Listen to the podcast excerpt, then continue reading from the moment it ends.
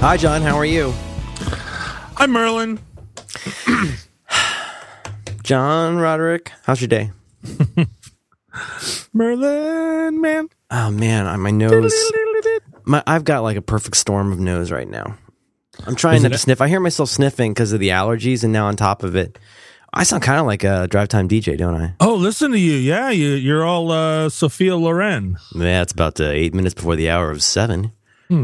Here on Q107. Oh boy, I, I you know I turned up my my headphones and now I'm I'm racing over here to turn them down. I understand completely. It's, it's gonna go do some deep cuts. Yeah, yeah. Uriah Heep. Boy, this, I like. Heep. I like this. See, Uriah Heep's one of those bands like um, ding, ding, ding, ding. Who's the Dutch guys? Uh, Gold Earring, Golden, Golden Earring. Golden Earring. Is that like the difference between antique and antiqued? No, there's a there's a much greater difference between antique and antiqued. What What about golden? Isn't that like saying chocolatey? It's a it's a weasel word. They call it in, in Dutch. Or is that right? A Wieselverd? Here's the, a visa. No, don't make fun. Don't, you see, you're already ping pong. We're like 30 seconds in. Well, uh, man, I sound. I, No, do- is it just me or do I sound really good? You do sound good. Damn. I, I, you know what? I'm gonna. here's the thing, I'm gonna, John. I'm gonna stick some phlegm up in my nose so I can, I can get some. Oh, wait, I'm gonna write that down. I definitely want to come back to the phlegm because I, I, I got uh, a lot here. Got a new got a new pen. Got some new cards. Phlegm. That's what the, I noticed you uh, you were helping someone on Twitter by explaining that phlegmatic does involve phlegm. Well, yeah. See, I want people to understand um, that. Um, well, you know, the the thing I really want people to Have you been sleeping? Be honest. I have. I slept a little. Uh, I uh, I want people to understand that Google's their friend, and that if they if they don't understand something, that they can look look things up. Oh, John, John, that should just be my bio. like I, I have to tell this to my family and everybody. Like I, Descartes, what? What's Descartes? Yeah, I'm like, I have want- never I said look things up. anything. I've never said anything, including including copying right to left Hebrew words. I've never said anything on Twitter that you, that you couldn't Google. Yeah, right. Well, there's nothing you can't Google. But I mean, when I was uh, when I was born, my parents bought a set of encyclopedias for the year that I was born. Right, 1968. It's a tumultuous year for uh, encyclopedias. It was a big year. I was born during the Johnson administration, the waning days of when America was great. You were born during the waning Johnsons. I was I was born at the very tail end of the Johnson. We gotta talk about his pants and his balls. I'll uh, write that down. when I was a kid, well, that was that was one of the things that you did on a Saturday afternoon, or at least one of the things I did. No one did it with me, but you you would sit Indian style in front of the encyclopedias and pull them out and go on a, a, a you know a, a, a little uh, a chase through the books. Right, you, you start reading something and then you find something you don't understand, and you pull another book out and f- figure out what the thing was that you didn't understand in the last entry. And pretty soon you've got 10 encyclopedias all open at different pages. Like who didn't do that? That was a that was a thing in the 60s and 70s that I mean that was what encyclopedias were for. Before before Edgar Rice Burroughs and Transformers, I think this is you talked to your, your pal Hodgman about this. I'm telling you, every nerd started out doing exactly that. Yeah. C- thin bones and uh, asthma. You're, you're Yeah. just going to sit there and you're like, you're going to go, oh, Other kids were pl- were th- pl- throwing the Balls. baseballs or something and and uh, and there was nothing I liked better than a rainy afternoon sitting in front of the in front of the books. what were, you, so- what were you wearing? Did you have a special outfit at that time? I did. I had a I, did, I had a pair of orange denim jeans and a shirt. Not coincidentally, or or probably coincidentally, a um, a baseball shirt that had. Do you remember when they when they first developed the technology where they could photo, they could print a photo on a T-shirt? That was huge. I'm not talking about an iron-on. I'm talking about that that printed photo in Right. the fabric somehow, and it was a photo of a baseball game. But the sleeves were also orange, so it was a matching There's a, pho- a photo of a baseball game. Oh yeah, so some guy hitting a hitting a baseball out of the park. It wasn't stylized. No, it was a photograph. Hmm. And it was That's like the that's like the sartorial version of Gutenberg. That's huge. What a leap forward. Before that, everything we were just doing doing fucking hieroglyphics on our clothes. that Hmm. Well, changed everything. people were sewing letters on. People were sewing like little fabric letters that said King Tut King Tut's Hurricanes or whatever. Hmm. I was huge. I was huge. I don't want to derail this, but I was huge on the iron on shirt with my name on the shoulders. I was really oh sure because you had a killer name. I I, I can't yeah. imagine being an eight year old kid with the name Merlin. Merle. So I was Merle back then. Oh so, no! Yeah. Oh yeah. Merle. Well, yeah. This is, this is blowing my mind. The front, the front, would be that famous shot. You know, those awesome. Like when Star Wars first came out. Uh, to me, this is still Star Wars in my head. To me, in my head, Star Wars is like the Millennium Falcon in the movie, and it's those a few a handful of pictures that you saw everywhere right? And remember, it had Star Wars at, at like a 45 degree angle, and then there was a black and white border around it. And in the middle, there was a picture of Chewie and Han Solo with blasters. You know what I mean? Do you remember well, these? It's, the one where where Han is Han's got the blaster and he's and he's kind of he's holding Princess Leia behind him as he shoots down. That sounds kind of hot. Oh, that's what I'm saying. That was probably the hottest thing I could. I, I had that with my name Merle on the back, and I believe my age being ten. Uh, I always had my a- age. Merle ten. Let the Wookiee win. I'm so sorry to derail you. So you were no, no, reading, no, no, you're, you're, you're reading the encyclopedia think, in orange do you pants. Think that Merle Haggard's real name is Merlin? I don't. I think that's uh, he's is he from Bakersfield? Is that correct? No, Merle Haggard is from. You sure? I don't. I don't know if any place where we could Google that, but my sense is not Buck Owens. Is he actually from Bakersfield?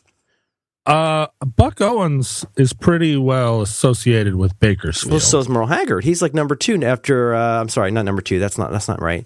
But with uh, Don, uh, help me out, Don. Uh, oh my God, John. I think my snot's moving down. Who's, no, I think who's the, uh, who's the guitar player on the High Harmony in the Buckaroos? The dude who wrote, co-wrote the songs died in the motorcycle crash, ruined uh, Buck's life. Don. Oh God, I'm breaking my rule. Uh, old, what's his name? But I think Merle Haggard is from Oklahoma. Are you not familiar with the Buckaroos? Are you, are you not familiar with Buck Owens? Are you just are you just kind of like are you doing like some kind of wait wait don't tell me thing where you're just acting like you know what I'm talking about? yes, I am. I, I am familiar with Buck Owens and the Buckaroos, but the the Buckaroos. Oh God, a tiger by the tail. The Buckaroos are just some guys in some suits oh, behind God. Buck Owens. I don't know. I don't know individual Buckaroos. That's like saying Peter Criss is just a drunk with some pearl drums. Peter actually, it's a lot like that. Barely is barely just a drunk. I don't know why Trump. they would put him on a stool.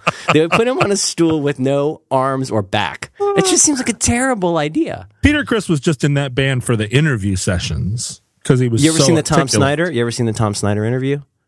You know, here's my thing with Kiss. Okay. Oh boy. okay. Kiss, I I oh, devoted I devoted some small amount of my attention to Kiss in 1977 and probably 77 was the uh, 76 77 They'd already jumped the shark by then. This is post. This is post destroyer. This is when they were already on the way down. I was eight. There was some part of me that that that that had one eye on Kiss because it seemed like maybe that's the direction that being a that being an adult was going to take. You know? I just want to. I just want to. I'm sorry, Don. I don't want to. I don't want to take you off your path. I just want to be clear. At the age of nine, you had a, a, meta reaction to Kiss that involved keeping an eye on them for their cultural an, their cultural relevance. I had to keep an eye on them, but I had another eye on Queen. That's you a, didn't know which way it was going to go, and I think okay. it went. I think I was right to follow Queen. Absolutely.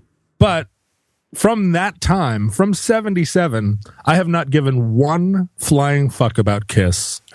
And when Kiss came back in 1990, whatever, and all my peers were like, and they pulled out all their Kiss Army patches and they started waxing, you know, philosophical about how important Kiss was. I absolutely would not cross the street to save Kiss from a fire. Hmm. And and, and, and that was probably a fire Kiss, that was started by Gene Simmons spinning. It, it was a fire that Kiss intentionally started mm-hmm. to get my attention, and I would I would not walk. I would not if I had a cup of water. I would not walk over and throw it on the fire that was burning Kiss. I don't want to do anything to, to stop you from helping people about Kiss. I just would like to have two, literally two bullets on this that I think you should at least consider. I'm not trying to change your mind. I'm not trying to change anything. Uh, number one, Twin Guitar Attack. Number two, In It for the Money. Two things. Twin Guitar Attack. Have you, tell tell me seriously right now that. go ahead. No, go ahead. Finish your thought. I'm keeping one eye on this while I uh, think about literally everything else. Go ahead. No, are you are you about to are you about to give me some took, kind of a problem with Ace Frehley? Is that what it's going to be? You, if you took every cool riff in Kiss Yeah. and every cool solo in Kiss and I liked it a lot better when it was called Led Zeppelin too. and compacted them down. They would fit inside of my wallet. All right, and you have a big wallet with a chain. Do you still have that? No, no, no. I got rid of that. It was causing me back problems. it was. I swear I to had God. to do that with my backpack. I was driving. I was, you know, at the time I was driving what three hundred thousand miles a year, or whatever, in that van, and I was sitting on this wallet that was the size of a. I think you just cookbook. you just did a hipster humble brag. I had to get rid of my I had to get rid of my bullshit trucker wallet because it was so fucking full of money that I couldn't drive my Rockstar van. It wasn't that it was full of money; it's that I compulsively keep every receipt, and also I need that money because I keep wearing out zippers from letting ladies fillet me. This is not a first world problem.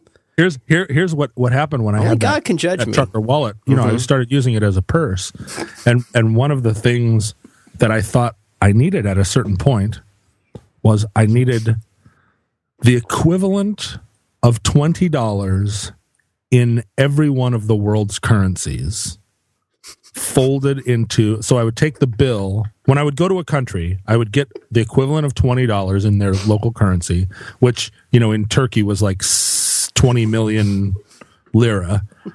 Uh, and i would take the bill and i would you know i would f- crease it and fold it down until it was a little thing of, about the size of two chiclets.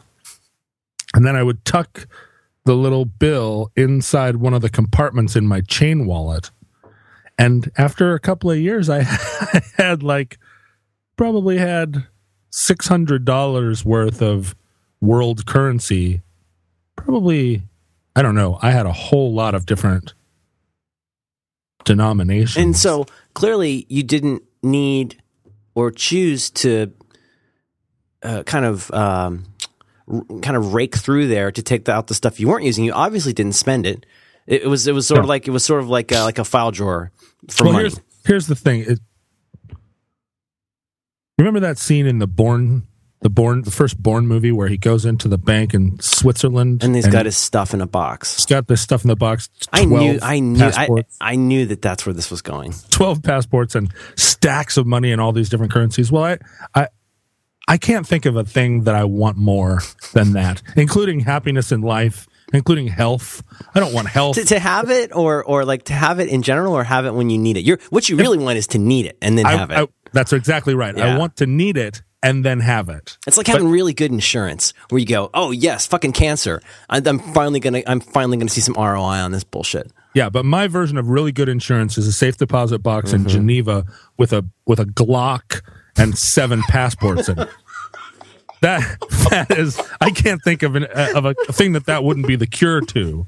Would you remember who you are when you got it? Uh, it doesn't matter, right? I Hmm. you got a mean, what- Glock. No, I mean, who's gonna mean, fuck with you? You that know, could be the problem that I. That could be the thing that I'm.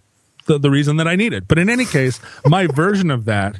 In and this is the thing about the where where my mind is. Like my version of that was that I had a twenty dollar bill from Slovakia and a twenty dollar bill from Cuba in my wallet in case I woke up on a flight. I woke up on a plane that was that had landed in Havana, and I was like, oh, "What am I going to do? I don't have any." Oh, I do. In fact, I have twenty. And the nice part is, if you were to land in Istanbul and, and you, you pull out your like housing red brick sized wallet full of international currencies, that would not seem suspicious at all. They'll go, I see you have what appears to be approximately $20 in bot in here.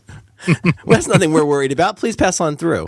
And we're not even going to bother to check your ass for heroin. Come on in. if I was the type of person who would sit backstage and, and try to impress a girl by like, oh, check out all the different kinds of money I have in my wallet, that would be that would be one thing. But I would never, tell, ever seen a tuppence?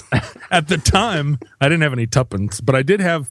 The, the, you know, the Bank of Scotland has their own pounds. They make their own pounds. It's it's tied to the British pound. Mm-hmm. They're, they're, they they don't have a different value, but they just have different it's just that it doesn't taste good. You're not allowed to says- spend it. it says Bank of Scotland on it, Mm-hmm. and I had an English, I had an English twenty pound bill, and uh, and a Bank of Scotland twenty pound bill, Hmm.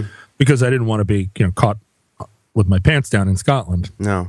you Kilt, you're kilt up. You don't want to get caught with your kilt up. Your wife's lipstick. I we missed we missed a lot right before Kiss. I don't want to derail you. Please go ahead. Um, I, well, I, there's a it's just I never at the time I never told anybody that I had this money in my wallet. It was like my secret It has to be a secret. That's Mm-hmm. I thing. used to be. I used to have a serious wallet problem. I had. I had layers. I had a stack of wallet problems. Well, first of all, almost every wallet I've owned up until 1999 was silly. I owned. Um, I mean, the one that I had for a really, really long time through high school, and eh, eh, not. I didn't bring it to college, but I had a um, an unlicensed uh, Adam and the Ants wallet, like a like a nylon sports wallet. Yeah, it was Velcro. Sure, sure, it's Velcro Velcro. you go to the flea market, you're going to buy a Velcro fucking wallet that's not licensed. exactly. How much is it? Yeah. One time, one time it went through the wash, and my um, my mom at the time was still periodically doing my wash. Um, even though And that's when you're going to see the difference between the construction of an unlicensed Adam Ant wallet that's right. and a proper and a and one from the I should I should have held out for the Prince Adam Charming, if you know what I mean. I uh, I said, oh, uh, my wallet. She's on it's, it's, uh, it's the dryer, and I go out there, and on a on a beautiful white towel is every single thing in my wallet. Like two dollars, the um, I might have, might have been a learner's permit, you know, but every like little card, every little subway thing, uh, except for the really old condom. She that was she hadn't she apparently hadn't noticed that. rut row. Yeah. Boy, My- you know, can you my- imagine being a lady and, and just knowing that there's a bunch of guys carrying around condoms that have been in a hot, moist wallet for, for probably years? I don't know what ladies like. These dickless, these dickless wonders like me carrying around a condom. Oh, and then, you know, for a while, as you know, I had a shuriken that I carried with me too. yeah. So uh, that's really incompatible. You should keep your You, you shuriken carried away. a shuriken in your wallet? it was very small and not very sharp. So wow. So take that just- to take that to the analogy and cash it. wait a minute. Hold on. Just- let me get my wallet. I'm, I have a defense Can I have a attack. minute? Can I have a minute? Eh, Wait a minute. Wait a minute. Is that a is that the is that the logo for Adam and the Ants? Shut up. Wait a minute. Merle Haggard was from Bakersfield. Well, it was all part of the Bakersfield. Oh yeah, we got to come back to the Buckaroos. What was his name? Don something. I just, I just looked it up here. Merle Well, Haggard, Bakersfield. I'll I, I'll, I got slack about the show notes this week. I'll try to be good this week. Um, and put in uh, places where you can find these things out. Now, I also want to point out that when I wrote the word kiss, I used the S special SS letters. Mm-hmm. That's the, that's basically the only good thing about Kiss Oh my god. is their logo. Twin guitar attack, nothing. Now, now the thing is, when I got older and I and I understood a little more guitar about guitar, I realized how much. And I don't want to get in trouble with the Kiss fans, but how much he really was borrowing from Jimmy Page. don't you think? Is that fair to say? Am I being unkind to say that? Kiss are garbage. Okay, The end. that wasn't really the question, but moving on to the next card. Although I did just yesterday watch a video produced, I'm absolutely certain by Fa- someone Phantom in of the Germany. Park. Phantom of the Park. Absolutely certain it was made by someone in Germany, which was a video comparing and contrasting the guitar playing talents of Jimmy Page and Rainbow's Ritchie Blackmore. You think that's not even close? Well, the video was conclusive that Ritchie Blackmore is, I mean, by far the better guitar player. That's like meeting an autistic kid on the bus and, and who, like goes, "How do you host better, Beatles or UB40?" And you're like, "Um, I'm gonna guess UB40." He goes, "Yeah, here's a tape." You know, I'm like okay, thank you. And that's exactly right. That Richie Nobody's gonna make that comparison unless If they you go side know. to side, Ritchie Blackmore is by far the better guitar player, but who cares? He's a, he's a far more tasteful guitar player. I like his vibrato better. I, Jimmy Page's taste can sometimes be execrable, but, but and also if you watch live performances of Jimmy Page, totally sloppy. I'm not beyond sloppy. I mean, he's up there like dang, dang, dang, dang, dang, because he's so gacked out on smack. Is that true? Is that right? Did he do the heroin? oh yeah. He was he now. What's chasing the dragon? Is that where you, you smell something? What do you do when you're chasing the dragon? Well, you're looking for the dragon's treasure. Oh, okay. And so you got to roll for uh, charisma, probably. Yeah, but no, tra- chasing the dragon is that you are always trying to recapture the recapture the the the initial Hmm. high that you never are able to capture again. I think you're thinking of Willy Wonka. That I, I think uh, no, I think it's I, I think you're supposed to do something with aluminum foil and sniffing Willy, something. Willy Wonka is not a drug. That's not it's a drug. terrifying, terrifying film. Okay, I'm putting a, I'm moving a few cards. But no aside. drug, no drug person would ever say, "Oh man, I'm really chasing the Willy Wonka." yeah, I learned Chasing about the it. I, learned- dragon is like I learned that I learned that on Gilmore Girls, uh, the the cable TV show. never saw it. Um, Gold versus Golden. We I think we don't. We're obviously not going to have time today for Golden phlegm. slumbers. Uh, no, here- let me finish. So, uh, the Beatles and Paul. I'm saving this one. We don't have time for that. Scott Miller. I still want to talk about. Kiss. I'm throwing away. You're done with that. Open Sky. I want to come back to you. I still have bad words on two cards. Uh, Pre- President Johnson's balls, a Glock, and seven passports. I would like to follow President. Johnson's balls were probably the, each one the size of a the size and hardness and weight of a medicine ball. I could see him being very inspirational to you. Johnson, Yeah, he got a really bad rap. yeah, because of Vietnam. Yeah, and and and he was a I mean he was a dick, but But he was like he was like the Steve Jobs of America back then. You know, he hmm. was. You hear the stories. There's like documentaries on him. He's such a fascinating guy because he was such a whip. Like he was so great at like scaring the shit out of everybody to get them all in line for votes and stuff like that. Right? right, but unlike Steve Jobs, not a completely autistic like retard. Oh boy, make it wider. My apologies to No, that's that's really classy. That's very classy. Um, I also because of uh, apparently responses from people, we should talk about my rule. Um, my two What's rules: rule? the rule for marriage and the rule for be careful where you meet them. Oh, We didn't finish that. Don Rich, Don Rich, by the way, Don Rich. We're looking for Don Rich of the Buckaroos. Gold Yeah. versus golden. I say this is like antique versus antiqued because a lot of people don't understand that distinction. I, I know you do, but it's same, it Well. is very much like chocolate versus chocolatey. You can't say that gold something versus golden, chocolate versus chocolatey, Yeah. antique versus antiqued. antique, Something an- is antique. gold, or If it's- is made to be golden. Um, What are you trying to say? I, I think this is uh, I don't know if this is Locke or Berkeley or who, or who this was that said this, but no. The um, if something's gold, it's made out of gold. Right. If something is golden, there doesn't have to be a like Gold colored. doesn't have to be a lick of gold in it, right? Antique is something that's older than whatever seventy five years. I think it's like copyright; they keep changing it every few years, but it used to be seventy five years. Antique is where you make something look old, right? Right. Yeah. I'm with you so far. Well, What and- you're saying is like Cocoa Puffs or you know or Frankenberries. There's not actually any Frankenstein's in that. They they legally cannot say that because Boris Karloff he passed. I think he passed a while back. I think that you could you could make that gold and golden comparison with a with a great many words. Absolutely. Well, what I'm guessing milky. is so, oh oh. Hmm. You're saying it's not an actual Milkway. I'm saying that milky, Hmm. like your eyes can be milky, but there's no milk in them. That's a good point. Yeah, Milky Way. I like a Snickers. Right, Um, there's no milk in the Milky Way. Here's my thing. I think this is a. I think this is an English beat thing. I think this is a Wham thing, Wham UK thing. I'll bet you in Dutch they were called Did you say Wham UK to differentiate them from the more famous American Wham? Same deal as English beat. They were called the Beat in England, but there's already a band called the Beat in America, so they had to be the English Beat. There was already a band called Wham in America, so they had to be Wham UK. My Yes. thought on this, John Roderick, I would like your opinion. I think probably in Dutch they were known as gold earring, or perhaps just gold jewelry, and then they came here and found out that all of those iterations. It's like buying a domain name. They came over and they said, "You know what? Fuck you, Dutch. There's already a gold earring." No, because the golden earring, first of all, well, first of all, everyone in the Netherlands speaks English better than you or I do. Hmm. So when they name their band something, they don't have like a Dutch name for it, and then they name. If if your band is called Golden Earring, you Got named it that Okay. initially. It's not like the And also- Germans. It's not like the German. It's not like Gil, Gilden Euringer Jensen. um, but even but even the Germans, like the Scorpions, weren't named. The Scorpions didn't have a K in their name in Germany and a C in America. Hmm. They were always it was always spelled Scorpions with a C. And I'm just guessing that they spell Scorpion with a K in Germany. I think there's no definite article either. I, I need to check that, but I'm pretty sure it's just scorpions. Scorpions, right? Mm-hmm. But uh, but no, I think Golden Earring always from the very beginning. Well, because their songs are in English, they they they intended to be they intended to be big big stars. Right. They didn't like start out as oh let's just play Dutch songs for our Dutch friends. They were like we're going we're going to the show. There's going to be a limit on, on, on the on the reach that you're going to get with just singing uh, in Holland.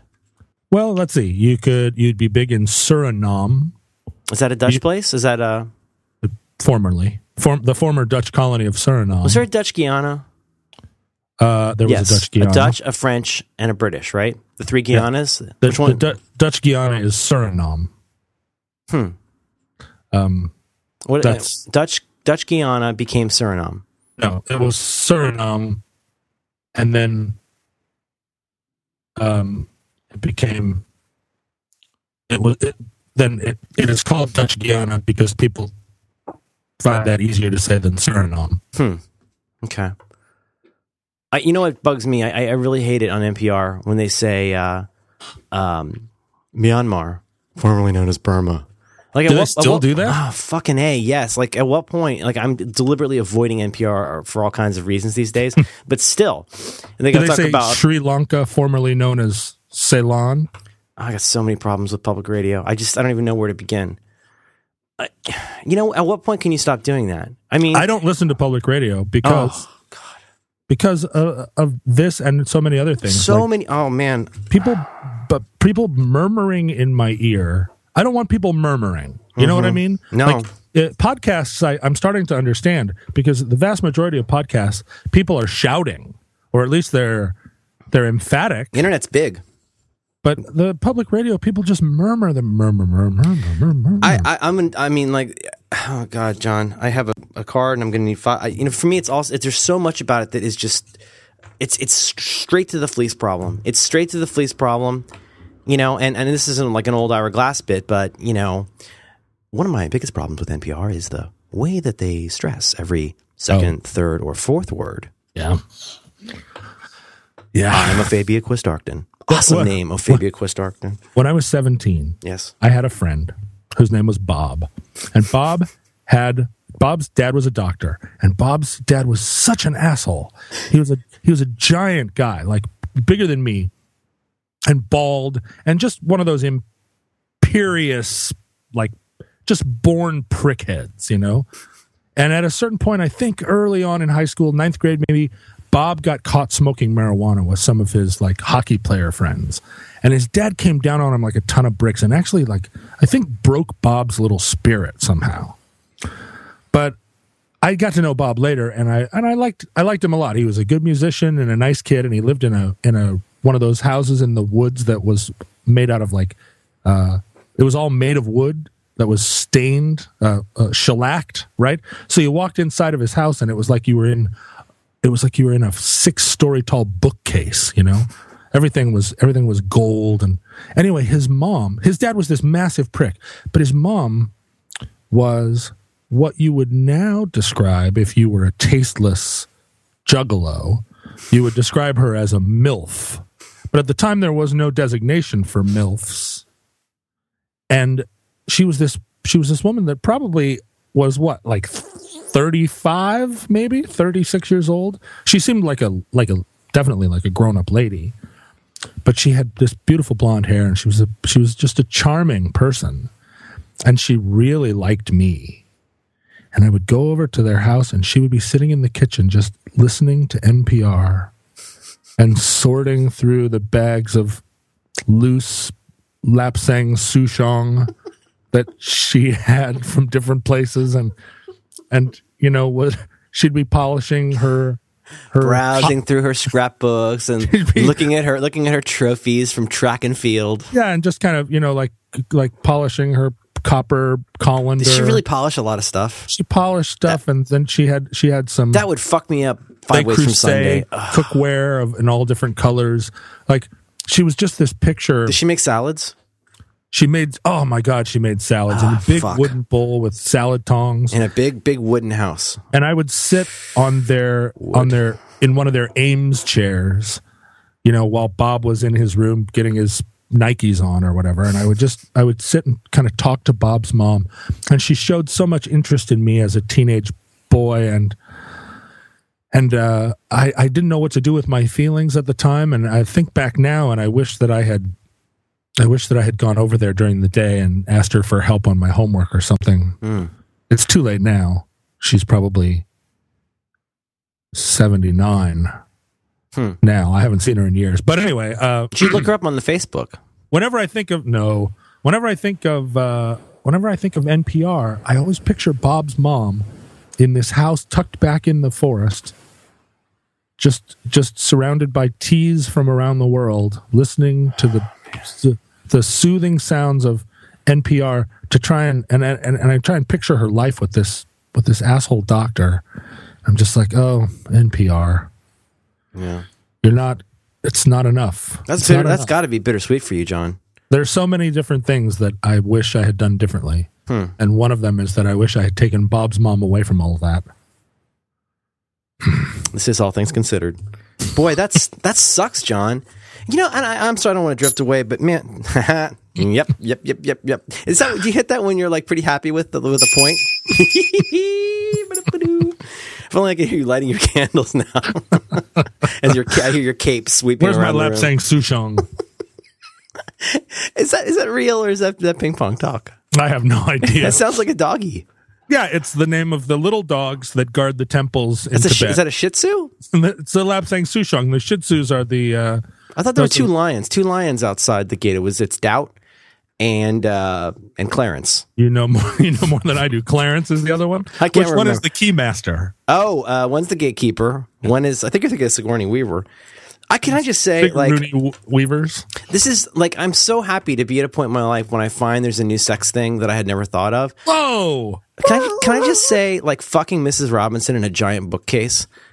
Mm. I, you know what? I, I that that's practically German in its awesomeness. There's You know no, I'm I, I would never have thought of that before. Yeah, and I and I, I think as a teenager, I I didn't have uh, you know I, I I wasn't as connected to the great rhythm of life to the to the to the resonating D chord that permeates the universe that would enable me to to to really be to to to be Dustin Hoffman in that scenario. At the time, I I only thought of myself as a kid, and so even though I was I was probably already six feet tall by that point, I still still thought of myself as a kid, and so so in a sense, just in a position of waiting. I was just waiting Mm-hmm. because I was a kid, and Mrs. Robinson, aka Bob's mom, Mm-hmm. was also waiting. And here we were in this D chord resonating wood house, both waiting.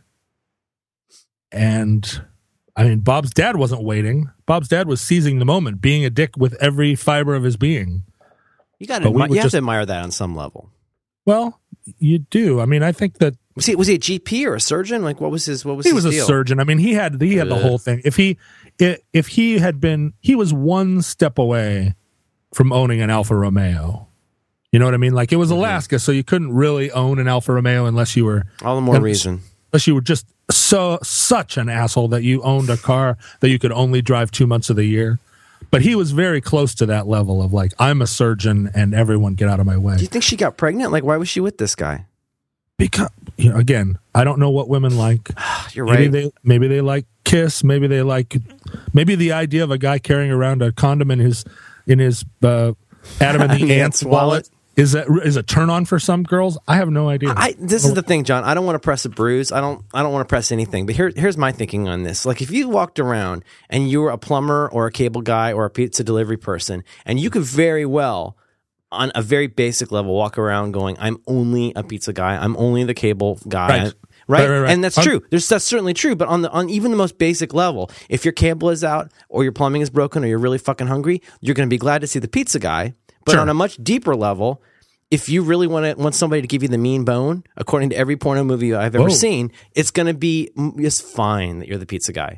right. So I'm not. I don't make this weird or bookcasey, but it- Well, but according to porno movies, the guy that you want if you're a girl is not just the pizza guy. It's the pizza guy who's got like kind of translucent, sweaty skin and he seems pretty confident. and is real confident. Like he's Yeah. he's a guy who's got kind of a, his jaw is a little bit too big. Like To me, that, got- that would be like to me that would be like picking up a cigarette I found in a men's room. Like if somebody comes in and delivers my fucking pizza and then wants to get all up in my grill, Mm-hmm. I, I would just be, I would be thinking really hard about that. You know what I'm saying? This gets back to my, my rule about where you meet people.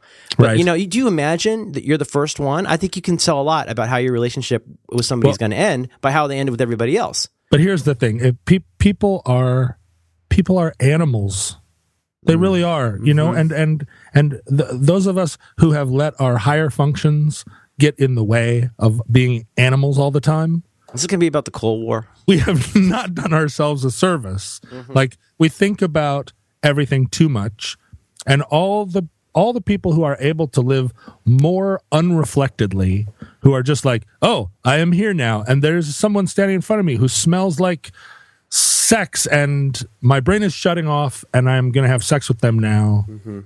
And now I'm going, and maybe I'll regret it later, but also my capacity to regret is something that I don't cultivate.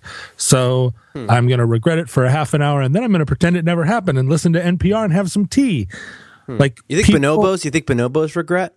I don't think, but well, maybe bonobos are full of regret, but bonobos just they have a lot of intercourse, mostly for self soothing. I think they do, but look at their little faces. They look nervous. They look they're, really nervous. They do. They they're full of anxiety. I, I had a friend. I had a friend who had one of those extremely tiny. You know, like as Chihuahuas get smaller, they become increasingly more annoying. It's like a you know inverse relationship the hmm. annoyance goes up as the size goes down. I didn't realize that big Chihuahuas are less annoying. Is that well, true? A lot of a lot of a lot of people who say that they have a medium sized dog that could be a Scotty. It's mm. actually it's it's it could be a Chihuahua in a wig, which is also are, one of my favorite Morrissey songs. Are you are, are you annoyed by shivering dogs by shivering Chihuahuas? I I feel sympathy, but I was driving I was driving through Manhattan one time. and I looked out the window as I, I'm, I'm on, you know, Lexington and 70th or something. And here's a guy in a perfectly tailored suit, you know, like a, a suit where the legs are pegged so that you can't even imagine how he got his feet through the pants. No pee stains. No pee stains. He doesn't have any. There's no tomato sauce Look on his me. Look at me. I don't have pee stains. He's walking down the street. He's six feet tall and he weighs 140 pounds, soaking wet. And he's walking this Chihuahua, and the Chihuahua is prancing like an Austrian horse right? Head like a Lipizzaner, like a Lipizzaner horse. He's just like he's his his little toes are barely touching the ground. He is marching down the street, and the dog is three inches high. Right? Yeah, I mean, I I was I was on my way to have a sandwich bigger than this dog, and this dog is walking down the street, and I'm and people are literally the the they're getting out of this dog's way. Like the crowd on the sidewalk is parting for this little dog marching with more confidence than I've ever seen in any animal. Hmm. Like he was absolutely leading this suited man down the street. He was not being walked. He was doing. I, I, had, I you know, I got to tell you, I admire that. I admired that little dog. I wish I had half his confidence. But you're a big guy. Yeah. that's your problem. Well, here, oh gosh, I have so much I want to say. Well, like first of all, like I, I can't tell you how many situations where I, I've known people with two pets, and the little pet ran the house, and and the big pet, big pet was just a giant pussy. right? My, my best friend John, when I was a kid, he had a cat named Blackie and then a really big dog named Blackie. And, and, mm-hmm. and, and, and Blackie would chase. Blackie around the house. Careful now. You're getting into here Merlin territory here. okay, here's the thing. No, I have sympathy for the shivering, anxious dog, but I do not like the shivering and anxious dog. Okay. And I was telling, I was telling my daughter how you can tell when a dog's pooping because it looks really guilty. Like it's, it looks like I always say, honey, it looks like, and you notice when like when it looks like it's sitting down. Does your daughter bit, have a hard time telling when dogs are pooping? She's four. We don't we don't really have the vocabulary for this. but you ever you ever know what a dog looks like when it takes a shit? Like it just looks like you know what I think, John. Back to the animal thing. I look away because oh, I, I, no no no absolutely. But don't you think? And and and uh, just say yes or no at first. But but you know what? I think you're about just, to say. Oh, can I just say? Just say yes or no. I'm gonna predict you're gonna say. Here's the thing at, about deer at watering holes. I'm starting to worry that "here's the thing" is my catchphrase. Uh, it's I, been mine. It's I been mine. That to be my catchphrase. Here's, here's the, the, thing. No, but yours is here's the thing about. So I think you're about to say here's the thing about deer at watering holes. I think a dog taking a shit, looking guilty. Mm-hmm is a lot like a deer at a watering hole. They're very vulnerable. When a dog takes a shit, it's very vulnerable because that's why it looks so scared and it's looking around. It's thinking oh, somebody's going to come and kick my ass while there's poop coming out of it. The that's, dog that's my thinks thought. He's more vulnerable than he is because the dog doesn't. If the dog is halfway through a shit and somebody comes and kicks him in the ass, the dog's gonna. The dog can run with shit half out of his ass, right? because the dog isn't as concerned as we are like the, the, guy I in the suit, the guy in the suit, he's going to want to stop and clean up. The guy in the bit. suit is going to want to clean up, and that's the problem with human beings. Yes, we are. We somebody would actually stand there and get killed rather than run down the street with half a shit hanging out of their ass because their because their capacity for embarrassment is greater than their, their survival instinct. You're saying we've we've evolved past a, a, point of usefulness on a lot we of have, civility. We have evolved past the point where we are where, where we can reasonably be expected to survive because because our shame is standing in the way of us needing to do hmm. what we need to do. Like I should have just I should have been all over Bob's mom, but my c- complex like matrix of shame and anxiety kept me sitting in that Eames chair uh, saying, Yes, I'd like another cup of tea with soy milk in it, which I didn't even want. I just wanted her to come over and, and hand it to me, you know? Whereas if I was a little bit less afraid, if I wasn't afraid to run down the street with, with half a shit hanging out of my ass, I would have been, I would have, I would have been all over her. Bob would have come out in his Nikes and said, I'm ready to go. oh no! This is Morning Edition from NPR, National Public Radio. So anyway, this friend of mine, she had a shivering chihuahua, and this thing That's not what I thought you were going to say. you you've known like extremely compulsive masturbators. Like everybody likes to masturbate, but like you know there are people where you're like, dude, I can just tell you're masturbating constantly. I think one of your Yeah, former usually- bandmates you've mentioned. Yeah, don't mention. that's true. Don't, don't say. he he admitted to it, but but I think mo- most compulsive masturbators also have a, a protective layer of dander on the front of their sweatshirt. You know, you see them. It's the dander really that that they're using to the insulate dander. themselves. He's also kind of a little guy. Here's the thing. He didn't have as much Did dander. he shiver? He didn't shiver though. Hmm. Uh, he, I think he did shiver. He, My, my friend had a, had a shivering chihuahua that I never liked. It was real barky and hmm. real nervous. And anytime it felt like the least bit anxious, which is always, it would go in the other room and fuck the shit out of a little stuffed Winnie the hmm. Pooh. Mm-hmm. Mm-hmm. and if you've never seen an anxious chihuahua fucking the shit out of, a, no, and you understand, this is not the first time. This Right. this dog has fucking ruined this stuffed animal. I think they call Yeah. it plush. It's ruined. I mean, there's so much. I don't know if it's dog calm or whatever, but there's something that's just very, and it's very disconcerting because, like the pooping dog, there's some stooping, and then there's some stooping, and there's there's some guilt, and there's a lot of lot of extreme nervous, quivering anxiety as it humps this Yeah. helpless little honey bear. I have a friend here in Seattle who has a little dog, not a not a Chihuahua, but some, one of these little Scotty dogs, who also humps a humps like a, fuzzy pillow. The dog. The dog does. The Okay. friend You've never probably seen that. probably also humps a fuzzy pillow, but not when I'm around.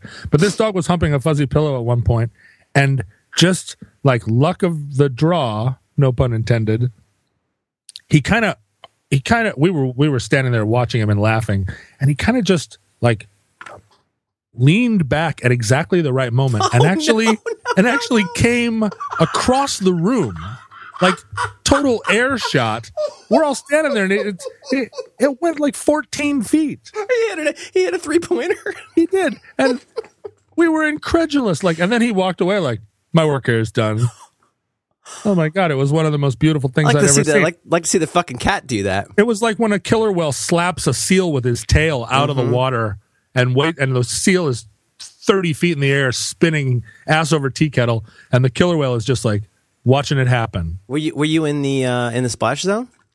No, no, no. I was well away. I mean, when a dog starts humping a pillow, Yeah. I start looking for the exits You've been around the block. because I have, and and especially when you're in somebody's house where they think it's charming that the dog is fucking a pillow. Oh, John. I'm definitely looking for the exits. John, I I, I, I, just want. I, I'm not. It's not like I want. It's not like I'm leaving through. know the what? exit. It's like- I just like want to make sure I know where they are. It's like the onus dander. It's like this is a clear fucking leading economic indicator that you need to get the hell out of that place. Like if Well- that person's got dander on themselves, they're obviously masturbating constantly. And if this is a house where the dog is encouraged to literally come in the living room, and that's funny, I feel like I turned a corner in life. Somebody's gonna have to clean that up. Yes. You think a dog's going to do that? Well, now tell me this: How many computer monitors do you have in front of you right Two. now? All right. Now, what is the maximum number of computer monitors that you, uh, uh, when you walk into somebody's computer station area, Yeah. What is the maximum number of computer monitors that you will that you can handle before you start to feel like this person Oh, it's like a lunatic? it's a lunatic? Well, I, I know a lot of people that may screw up your story if I tell you. But mm-hmm. my opinion is that the, the, the, the conventional wisdom on this is that you should have two exact monitors of exactly the same size or three of the same size. I have oh. one very large one and then one little one. And I've seen some nerds that have up to six, but that is like having seven Six? You got you have to get a stand and yeah, I hope that didn't ruin the story. so, what happens with six monitors? What happens? Very little. Again, it's the condom in the wallet problem. I mean, no, I mean, uh, you know what? You don't care about this, but there, there, there's there's data that backs up the idea that the less you have to scroll around, the more you can get done. The more you see, the more you can do. But you know, come on. I mean, you ever seen the guy? You seen the guy who's got like all the holsters on his belt? You know, or like or like the guy. I'm in the music business. Do you, are you seriously asking me that question? the guy or the lesbian usually with all the keys, like the keychain. What's the deal Oh, with yeah. lesbians and keychains? Is that a thing? Is that like a a hanky, thing. hanky code? It, is- well, it's a thing. It's not a hanky code, but it's a it's a um, it's like a uh, it's a penis envy thing. It's a bushy thing. It, well, it's like here's my package. here's my package. It's just made of keys. Have you ever seen my keychain? I No. definitely have, but I'm trying to remember what It's okay. It's okay. constitutes it. It's taken me 45 years to get down to an aluminum bottle cap opener that weighs Right. almost nothing and two keys. I don't even keep my car key on there. I keep my office key and my house key, and that is it. That Nice one. to me, that's power. Like that. That is the ability to go into into a literal safe deposit box in not Bern. Where'd you want to go? Uh, Munich. Where do you? Where do you? No, no. Where do you go to No, no, for no, your Geneva. box? Sorry, sorry, sorry, sorry. And so you also have like a numbered bank account there. Don't don't say what number, but you probably have access to money there too. I don't. I, I I wouldn't be able to say the number because it's a No, I understand, but you have you have a trucker's wallet with twenty dollars that you could use anywhere in the world. right. Well, not anywhere. I mean, I didn't Yeah. have any like Chinese money. No, I, no wait. No, problem I'm you want to you want to exchange the currency an hour later. Go ahead. but I didn't have any. I didn't. I had some Thai baht. I I couldn't go to Tonga, for instance, Hmm. unless they use U.S. dollars in Tonga. But anyway, go ahead. No, no, I, I, I, I that's probably it. What was I talking about? I don't even remember. Oh, my my, god. keychain. oh, your keychain. So I, I, I feel like, like for example, the people who who are our neighbors. Like I, I was went and checked the mail today. I went to get the mail, and I swear to God, it's like these fucking mooks have like a pony keg of Axe. It's Axe it's- body spray. I, I hope so. I mean, it is axy as shit down there. Wait a minute. I, I thought I thought that you, you, don't still have an adversarial relationship with your upstairs neighbors. Oh no, no, they're gone, and I, they're still literally the only people in the world that I hate. Those are old neighbors. No. And and are you saying that their mail is still in your mailbox, or are you talking about different neighbors now? I, I, I, I can't talk too much about this because Okay. you know because of you know Because your triangular. neighbors are listening to the podcast. No, fuck them. I bought all their I bought all their names. I bought all their names as domain names. Woo! Don't tell me I I, can't get dark and small. I love that. That is dark and small. Um, Would you sell them to them at, uh, if they came to you and asked? no, or- I think I think it resolves to a page This is like look at me. I live upstairs. Me, me, me. I think that's what it says. No, I don't know. Um, Well, during my drinking years, I had no keys because I had no, I had no, you had nothing to put a key in. I had no home. I had no thing. I had no thing, and I had no keys. And I remember feeling like that was some kind of minor triumph. You're like a Buddha. I felt like I was headed that direction. I was like a drunk Buddha. You sound And then- almost like a beat. You sound like one of the beats, like very confused about religion and uh, drugs. Yeah, well, I because and that's exactly right. I, I was trying to. I was imagining that through being fucked up all the time, I was actually climbing the ladder of enlightenment. Uh, uh, it turns out that I was not. I wasn't even. I was. I wasn't even holding the ladder of enlightenment. But uh, but I remember when I got my first key, somebody gave me a key to their place. They were like, "All right, you know, you can. Here's a key to my place. You can use the. You come in and use the bathroom, shower, clean up, or whatever." And I was like, "I got a key. I have a key. I have responsibilities." And this is at a time when I didn't have an ID, so having a key was like, "Wow, this is my connection to." I'm now. I'm now reconnecting to This is this is densely met- this is densely metaphorical, John. Yeah, I had a key. And then I got a second key, and so I needed a ring. And the second key was a key to a Ford Aerostar minivan that a guy let me crash in. It was like, look, you can't crash at my house because I'm paying rent and my roommate's paying rent, but I have this van out back. You can stay in the van, and I'll connect the van to a battery charger so the lights stay on when you when you open the door so you can read. So I had a key to a person's house to use the bathroom and a key to this minivan where I was living. And I was like, I got two keys. I got a, two keys and a key ring. Look at me. Here I am. Two keys. Top of the world, ma. That's right. and so fast forward five years later, I had a job. I had my own place. I uh, I didn't have a car, but I I the job I had three keys or something. All of a sudden, I've got like six keys on my key ring, and I'm fe- I was feeling I'm starting to feel dragged down by this. I got six keys. Like, what have I become? I'm a guy with six keys. You become you become uh, you become a guy who watches Fight Club too much, probably. Well, this was before Fight Club. Things are owning you. But I had a key to my I had a key to my apartment. I had a key to my practice space. I had a key to my Wow, you really got it together fast. Well four years. That's pretty good. It's faster Hmm. than Dukakis. What mom or son? You mean the drinking? Oh, I is don't know. Dukakis a drinker? Oh, lady with the rubbing, rubbing alcohol. Dukakis? That's not funny. Yeah, No. Greek. Oh, Yeah, right. And so, Anyway, and so, so you now- went from zero to six in four Yeah. years. Yeah, and now now I've, I I keep I've, I've pruned it. I keep it I keep it to you know I keep it to four keys.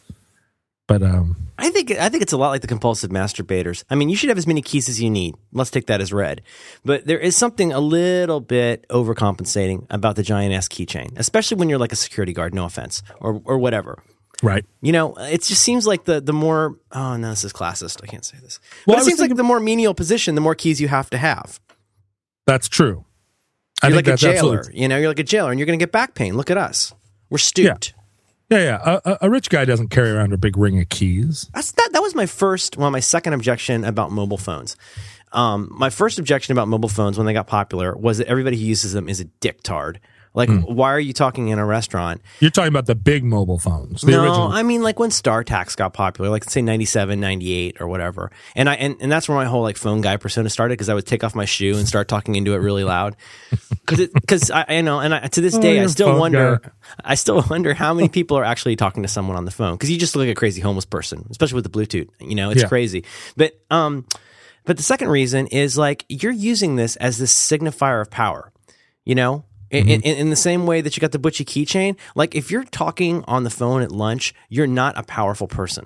right. A powerful person is allowed to eat without doing work. But there's there uh, most people's conception of what a powerful person looks like Mm-hmm. only goes up so high to to so, to middle management. You know, like most people, the highest they can conceive of Yes. is the middle manager, Mm-hmm. and so they emulate the middle manager's taste in clothes, in cars, in so dispiriting. houses in music and culture. The middle manager is is the aspirational unit for for the vast majority. And somebody like you who has a concept of what truly uh who- the, the what- what the rich and powerful look like you know the middle manager is is always going to be crass. For me my my goal is always to look like somebody who has so much money that they're still driving a 1967 Volvo uh and and like, and like, that, like that rich guy, uh, Carl Newman. uh, wearing the, yeah, like like Carl Newman, the rich guy wearing his grandfather's shirt. That's Canadian money. That's not that's not that's not like being really rich. That's like that's Canadian rich. Canadian money's worth more than American money now. I remember when it was a dollar sixty six American. We stayed at a really super nice hotel in Vancouver one time, not the Sylvia Hotel, nerd, Mm-hmm. but uh, but a really nice hotel, and it was like it was like fifty dollars a night. It was ridiculous. yeah, those Um, days are gone. I think it's what you're talking about is old money. Old money, Old money. I, I, I, I was roomed with a guy who was old money, and and he looked homeless, but Right. it was like homeless. Like I don't even know. I don't know. I was so okay. Here's me. I'm so middle management that like I would go like old LL Bean, but it probably wasn't. It was probably like like a, a bespoke hobo shirt, like sure it something. handmade hobo shirt. I, I, now that's a classic. That's why I want to talk to you about the Buckaroos. ah, God, I spent a a couple months- handmade hobo shirt. I spent a couple of months traveling in Europe with one of the guys who was uh, the heir of the Busch beer family. Hmm. Um, Did they feud with the Anheusers at all? Do you think? Do you think they had like shotgun hillbilly type shit going on? Oh well, no, I think the Busches took over the operation. Oh, so. Colonel, Colonel Sanders, is the Anheusers just kept on there for for show. I think the Anheusers. I mean, they they they're in there, but the Busches were the dynasty. Okay, sorry. Go ahead. Um, And uh, and this guy who's he had, he had he had Busch in his name, like he was he's great great grandson or something like that. Augustus or something. We were traveling uh, together in Europe for a couple of months, and this guy he drank two liters of Coke a day, and he looked like a guy that was it looked like a guy that was playing playing video games for a living. Like he didn't he did not look like somebody. That sounds that sounds like inbreeding a little bit. he did not look like somebody who had 24 Clydesdales. That sounds like there's not enough diversity in the Missouri bush. no, no, no. He was a he was a handsome enough guy, but he just Sure, he, he great, great banjo, himself big banjo player. carried, carried, carried himself with this kind of like, yeah, whatever, fucking give me give me another glass of coke. And I swear to you, he had Clydesdales take him to his junior prom. Like this guy, this guy, this guy could light cigars on a hundred dollar bills. And it was the same to him as matches. Did he want the Clydesdales, or was it? No, that was just how it went. Like, oh, This is the prom, problem with the being rich. out. it's like, oh, well, fucking, fucking. Of course, you're gonna have Clydesdales. You're a Busch dickhead. Ed McMahon. Ed McMahon's there. Yes. no, because here's the thing, and this is like royalty. Like with royalty, like it seems like such a cakewalk, but it's just it's just constant bullshit if you're royalty. And I imagine if you're a Busch, that kind of Busch, like it just must suck. You're sure your dad would go, you know what? We were doing Clydesdales. He's like, can I just get a town car? Right. Fuck you, fuck you. Get get on get get uh, get Sally and you on the horse. Like, right. We're having the junior prom here at the house. God, can you imagine how friend. scarred, how scarred you would be by that? And especially like if you're if you're like Bob and you feel like you've got to constantly be be showing your trophiness. Yeah. Well, this is the this is the reason that my that I that I think the best thing in life is to be about my age, 43, and then learn that you're actually from an obscenely rich family and they've been keeping it from you the whole time. And, just to test your mettle? yeah, just to just because they wanted you to grow up with some intestinal fortitude and then they're like, "Okay, here's your inheritance." I keep waiting for it. I wake up every morning and think, "Is there is the knock on the door going to come today?" My rich uncle is he going to come and tell you, me? You it strikes me that you uh you you live and not sleep in anticipation of a lot of door knocks. Well, this is the problem. I, I feel like you don't know. Uh, is it an alien or is it an attorney? There, there to have you sign some papers. there are a lot of people that could be knocking on my door, and today, you know what's going to happen? A guy is going to knock on my door. Here, I get a I get a text message two days ago from a friend, and he says, "Hey, I have a favor for you, uh, to ask of you. It's a really small thing. It doesn't require any work on your part." And immediately, I'm like, "Yeah, right. If if that were true, you wouldn't be like softening me up with this pretext, like literally pretext. That's like telling somebody I want you to be honest. It means literally the opposite. Yeah, I want you to be honest. This this favor is going to require nothing of you. And I was like, all right, so what is the favor? So he texts back, I bought my girlfriend a sailboat, and I want to bring it to your house. Duff McKagan. It's not Duff McKagan, okay. but he does work for Duff McKagan. Hat, hat guy. No, oh, okay, never mind. Never mind. I'm going to bring this sailboat over to your house and clean it up for a couple of days in your yard so I can give it to her on Christmas. And I was like, this is really pushing the definition of requires nothing from me. Like, requires nothing from me other than that you're in my yard for two days cleaning a sailboat? what? But I mean, I, I, don't mean this the way it sounds, but what are your neighbors going to think? Like oh. when they've got to realign? No, no, I don't mean in terms of like, uh, oh, John Roderick sure got him a nice sailboat. I'm thinking more like, holy shit, how is this going to fuck with their vision of you as a man with a sword and a bathrobe? I think it just goes right in right in keeping with it. Like the like oh, they're thinking okay. old money. They're thinking old money. now he's got a sailboat in his yard, and there's a guy covered in tattoos out there in December with a with a hose. Like cleaning this thing out. And he, I swear to you, he is on his way here right now. Like he's, he's in traffic towing this sailboat over to my house. So that's the knock on the door I'm looking for today. I, um, I, I have a passing interest in, in lots of things. Uh, one of my passing interests is in cons. I, I don't know a lot hmm. about it. Like Long some, cons, short cons. Any con. Well, you know, sometimes you do the short con to get the long con, right? That's the whole right. idea, and people don't understand. I know you know this, John Roderick. You've been to UW, but mm the con is confidence. It's did it's, this did this start? Let me just guess. Did yes. this start with watching The Sting? Has yeah. this been in you since you were? I discovered The Sting after watching Law and Order. I think. What? No. You didn't see The Sting in in the seventies? No, I did. I did. No, right. no, that was part of it. I don't think that. I think that looks like a TV movie. It, it, it's okay, but I think it looks like a TV movie. Except that anytime Paul Newman is on the screen, you're looking into the face of God. Yeah, and I, am a big uh, Robert Shaw fan too. Doyle Lonnegan. Truly amazing. I Truly love that amazing guy. actor. He's great in the Jaws. He's great in Dirty Dozen. He's great, which is a better movie than you think. He he's really really good in Force Ten from Navarone. Oh, that's the uh, that's like Dirty Dozen Junior. Now is right. that the one with Mark Hamill? No, it's the one with Harrison, Harrison Ford. Ford. Sorry, sorry. Yeah. I'm a little distracted right now because if you search for Buckaroos on Google, the first return is uh, says "Welcome to Buckaroos, the leader in pipe installation support systems." And I think that's a fucking holocaust right there. Well, that's really strange because there's a bar in Seattle called Buckaroos. Is it a key bar? and they're the leaders in pipe installation, if you know what I'm saying. Not conduit. no, you know what? Uh, there's um, conduit and there's pipe. I'm don't I don't want to make you paranoid, John. Um, right. but I think somebody calling you and saying, "Could you do me a favor by letting me wash my sailboat in your yard?" Yeah. That feels there's some little Ricky it's, J in me that says that feels a little bit like a con.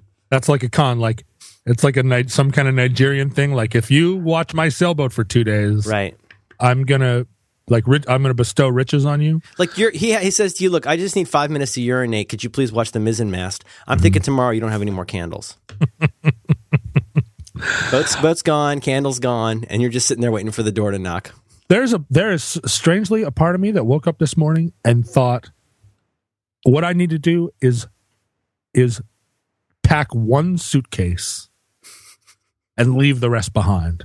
Pack one suitcase and burn this whole house down like a Norwegian funeral boat.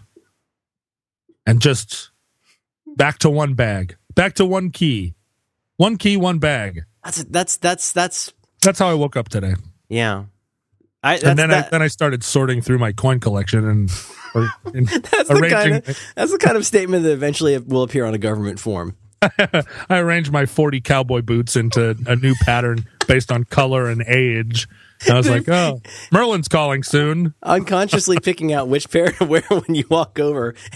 And, and, a, and, a lawyer is there. He tips his hat and he hands you a briefcase full of passports and international currency And says, and a Glock. Here's your Glock, John. it says, "Manchurian candidate, activate." Duff McKagan is the kindest. He's a very kind man, Duff McKagan. I have I, I have He's a a lot of gentle person. yeah. Yeah. You don't want you don't want your pancreas to explode. That's no good. Careful where you meet them. I still want to come back to REM, gold versus golden. Oh. Careful where you meet them. I'm going to write that down. That's a good lyric. Um, that is pretty good. Yeah. You should use that in that uh, "Sugar from Sand" song. Um, I, the careful when you meet them is very simple. This is very easy. All all that means is along the lines of you and you're Jewish, you have to be careful that if you meet a lady at a place that you go to a lot, or you meet a lady at a place place that you almost never go to and wouldn't want to go to again, either mm-hmm. one of those can be problematic.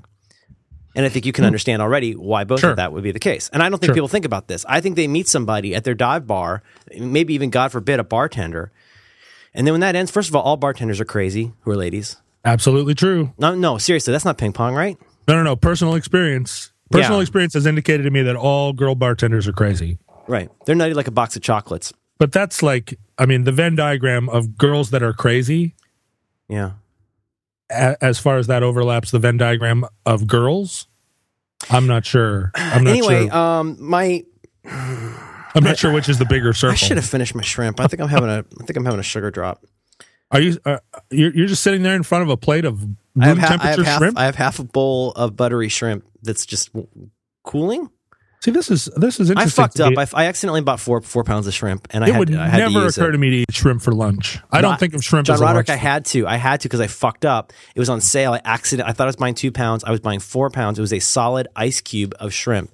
You Yeesh. cannot do not refreeze shrimp. You do that once, and then you're dead. One time I was in in uh, I've had I shrimp three ways in the last two days. Mm, shrimp three way. That's one of my favorite that, dishes. write that down. But I, I- hear I- I the shrimp three ways fine. I was at the Su- Sundance Film Festival one time, and Here we uh, go.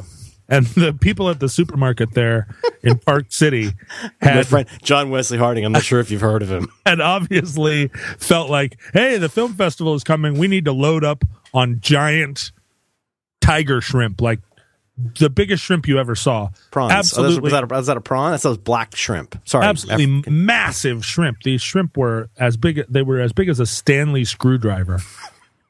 And I'm walking through the supermarket. I love that bar. I'm walking through the supermarket, and here, like over by the deli, is this pile of shrimp. It's a mountain of shrimp that they have covered in ice, sitting in the middle of the, like in the. It's not in a case. It's just like there. It's loose. Yeah, loose shrimp. And there's a guy in a white coat standing there, like, need any shrimp? and I said, yeah, that's a lot of shrimp. And he was like, we got way, we got so many shrimp here, and they were, they were. This sounds like it sounds like a fever dream. it was. Was he was dressed kinda- like a doctor? it was kind of late at night and he was dressed like a doctor and It and might I have been said- Bob. he said he said uh you know we're letting this shrimp go. Fire sale prices because we got all, we got way more shrimp than we need. And so i bought four pounds of shrimp. I'm only there two days. I bought four pounds of shrimp. And they were i mean there were these humongous shrimp. I went back to the we were staying not at a hotel but like at a at a timeshare cabin. And it was the long winters and the presidents of the usa staying together in a in like a timeshare cabin, and I walk in the door at one o'clock in the morning with four pounds of tiger shrimp in a bag, and I was like, "Gentlemen, I know what we're doing tonight." And uh, oh, we sat and had this. It was like oh, it was it was a it was like a shrimp showa. We we were we were covered in shrimp head to toe. Shrimp knocked. That's so. That is so much shrimp.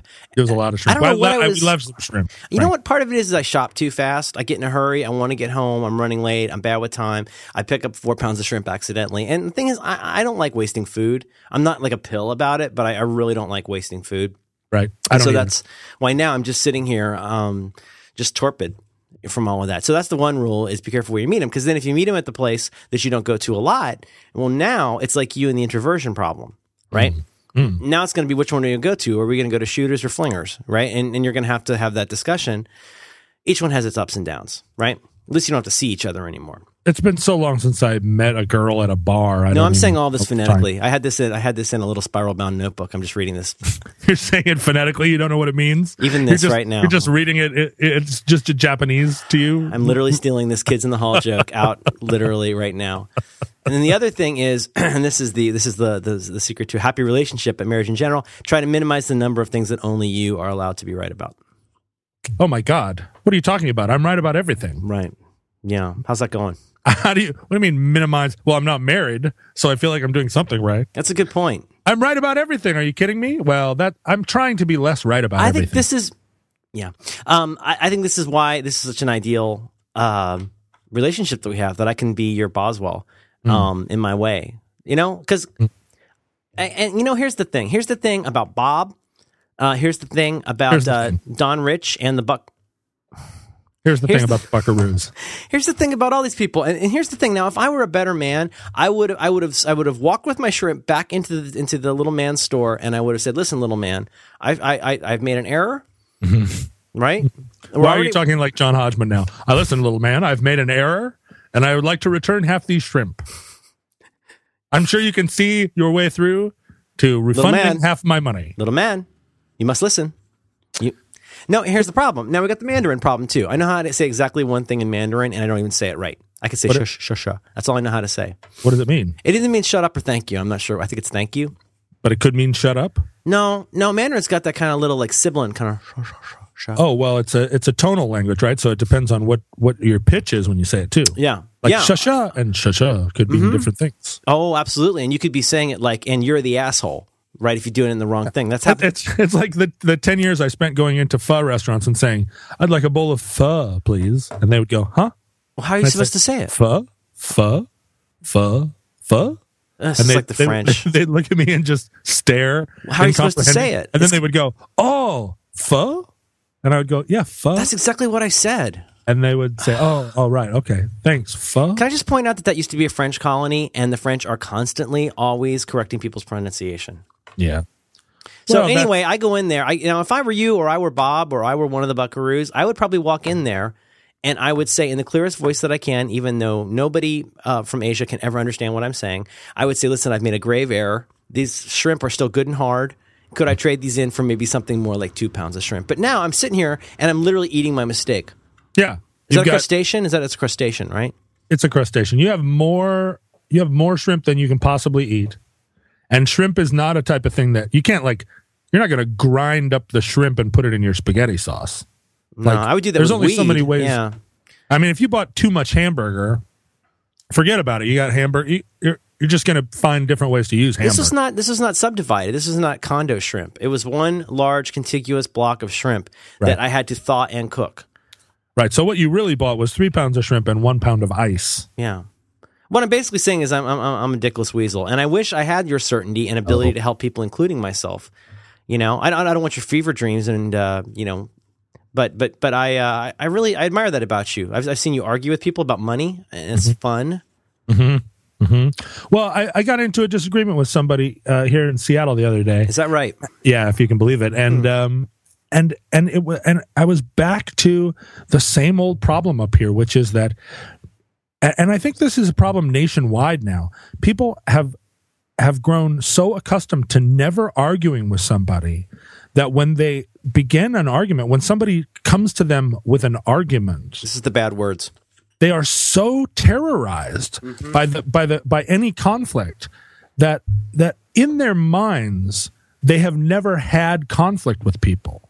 And what they're not understanding is that they are constantly in conflict with people. It's just all being resolved so passively to no one's satisfaction that you know that that that everybody's just spinning their emotional wheels. Nobody is nothing is being accomplished. Everybody's just so like gentle with each other and like, oh, I'm oh, I'm sorry. Did I offend you? No. Did I offend you? Oh, well, let's agree to disagree. Okay, well, everything's fine. And nobody's getting what they want at all, you know. But they're but they have lost the capacity to have someone come up to them and say, "Excuse me, hi, um, I ordered two pounds of shrimp and I got four, and I would like to return it, and mm-hmm. and also I would like to just ask you how you thought two pounds meant four or whatever. You know, like you've got a problem. It's not just that. You know what he would say to me? He'd say salmon on special. He'd say salmon on special. Two pounds of salmon. Yeah. But this, I'm not just talking about grocery store people. I had a I had a disagreement. But you, but the, no, and I'm not I'm not just being ping pong. You would sit there until that was resolved, And, until you until you to your satisfaction, but, but he had not only fixed but acknowledged it that you were you were you were the better uh, person in this. The exchange. problem is up here, and, and, my problem is that sometimes when I get when I get uh, my panties, get your dander up, get your dander one of the, up. One of the thing, one of my problems is that I demand an apology. Oh gosh, and I have done this many times, and it almost never is a good strategy, but I do it. I went into, I've told you this story. I went into the North Face store. remember oh that God, the North Face. Is this and, the bag story? Yeah. And I might need a, to, I might need to pee they were like they were like I we will give you will we will we will give you your uh, a new bag. You know what, John? You should you should you should let me pee. You start telling the story. I will go pee and I will mute okay. this. Also, I'm down to about half a pound of shrimp. You start telling the, the story and, and then I'm going to come back. This is 1999. Yeah, 1999. You go run and pee, and I'll tell the story. Yeah, and start, start with the context on the walk and everything. And, no, no, no. What you look? We talk about what you look like. we we talk about how much you had had had, had relied on their products for a very long time. No, no, I'm dead. I'm dead serious. I just right, need to go right. pee. I'll be back. Go, keep talking. All right. So anyway, in 1999, I walked from Amsterdam to Istanbul, and I I uh, in advance of the trip, I bought. Uh, uh, a backpack from North Face because growing up in Alaska, I always considered North Face to have the finest outdoor gear. At least I thought they did back in the the early '80s.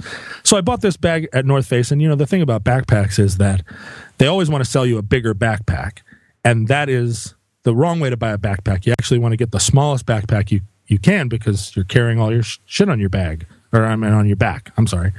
Uh, so anyway, I, I, get this backpack and I, I walk from Amsterdam to Istanbul, and about three quarters of the way across the continent of Europe, somewhere in the somewhere in the mountains of Romania, the um, the, the backpack fails. Like uh, the, the, the the the material rips, and it fails because it's a because it's a shitty product. It's it's a it's a poorly made thing. It isn't made to to walk across Europe. It's made to take your books to school, or it's made to go on overnight trips or something.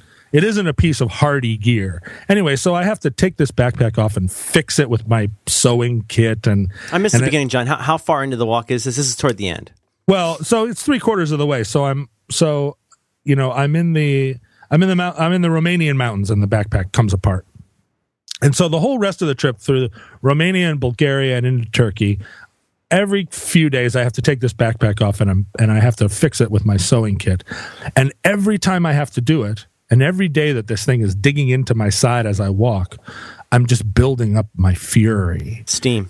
And my my beard is really long and my eyes have become kind of crystal blue like a wolf's uh, like a wolf's eyes, you know, because I, I'm in the sun all day and, and it's bleached out all the pigment in my in my face and hair. He's selling John Carter of Mars. and I come back to Seattle at the end of this trip, and I and I save it up for a week. You know, just like I'm just cultivating my fury. And so after a week, I walk down. I don't take. I'm sorry, John. You weren't reflecting on the experience of having walked across a continent. You no, no, came no. back and got ready for exactly how you were going to handle a broken I was, backpack. I was cultivating this for a long time. I walked down and I walked into the North Face store. and I don't know if you've been into a North Face store, but their job now as North as North Face sees it, their job is to sell puffy jackets to Japanese college students. like they, they have no They have no their connection to the outdoors is just that they have giant pictures of people scaling mountains up on the wall of their store. But if you look around the store, it's all co-eds, it's sorority girls buying puffy jackets. That's what they do. I walk in and I stand in the middle of the store and I've got I still have leaves and sticks in my hair and and I, I swear to you I could cut through three inches of steel with my eyeballs. And this this little sales girl walks over and she's like, Hi, can I help you? And I said, I just walked from Amsterdam to Istanbul with your shitty backpack and it broke halfway through and I was out there in the field I was like one of these guys on the mountain that you have up here on the wall. And I trusted your gear and it let me down and I demand satisfaction. and she said, um, okay, well, what can we, can we, what can we do? Can we, um, do you want to return the bag? And I said, no, I don't want to return it. I don't want to return it. You're not I, getting off that easy. I demand satisfaction. And she was like, let me call a manager. And so the guy comes over and he's like, can I help you? And I'm like, and I tell my story again in a rising voice. And he's like, well, here's what we can do. We can give you a new bag. And I was like, oh, you'll give me a new bag, but I demand satisfaction. And he was like, well, what do you want? And I was like, what I want is a refund of my money for this bag, a new bag for free, and an apology. And he was like, well, we can't, we can't do that. And I started to rant. And I'm standing in the store ranting. There was a time when outdoor gear was something you could stake your life on. You're hanging by a thread, hanging by a thread. And if you can't trust North Face gear, what can you trust? And, you know, these people were like re- really running for cover. And I stood there shaking the leaves out of my beard. I was there all afternoon until until I got my satisfaction. And I was threatening to I was threatening to write an article for the New York Times. I was saying I was saying that I was sponsored by the That's National like and the Sasquatch comes in and goes, "Me write mean article for Northeastern paper." Me, me important man. Me demand satisfaction. Anyway, I still so I still have the I still have the rotten bag, and I still have the new bag, and I still have my satisfaction. What, what was that? eventually apologized to me. And what? How did? How did? Did, did? did that come as? I'm sorry, you're unhappy, or did it go like, I'm sorry, we fucked up? Yeah, I will not take an "I'm sorry, you're unhappy." That makes I, it twice as bad. I will, and and and I'm sure they tried that, They and call I'm that. A, sh- they call that a big city apology. and I'm sure that I started screaming at them even more. Although one time somebody gave me a big city apology, and it actually shamed me into silence. I was yelling at a at a, a concierge in a hotel in New York City. In a wheelchair.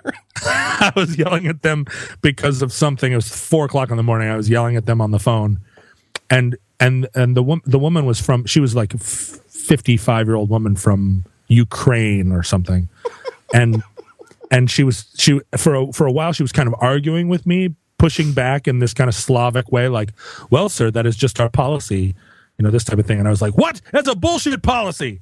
And uh, and and she she she pushed back for like three or four minutes, and then all of a sudden her voice dropped a register, and she went, "I'm sorry, sir.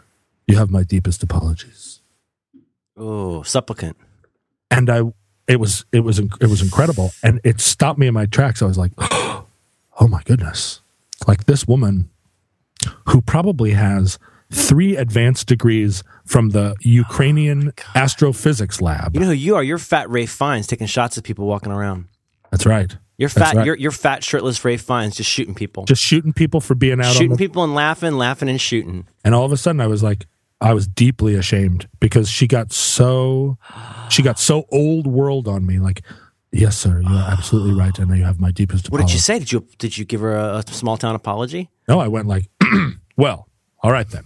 So, Like you're fucking Clifton Webb. okay. So, well, then, thank you. I appreciate it. And yes, well, then I will be getting off the phone now. I'm very reluctant to share a couple anecdotes that are related to this. Uh, one, I based one time uh, a, a man who had gone through our trash more times than I would like and made a mess. I basically threatened to have him deported. Oh, wow. No, not not, out, not, not at the- directly. not directly. I stood there and took photos of him. I mean, acted like I was talking on the phone. Um, which is You're nothing. so white. it's the. It's, can I go one more? There is there is no other race in the in the world or in the history of the world that would do that. That is just like I hate to be racist. You know, there's no Um, there's no room in this podcast for racism. No. but that no. that's that's such a San Francisco move. Less than a week ago, here's how my conversation with somebody at a hotel desk ended. Do you have a bank account? Do you understand what it means to have a bank account? I have the address of the vice president of hospitality of your owner. Google me.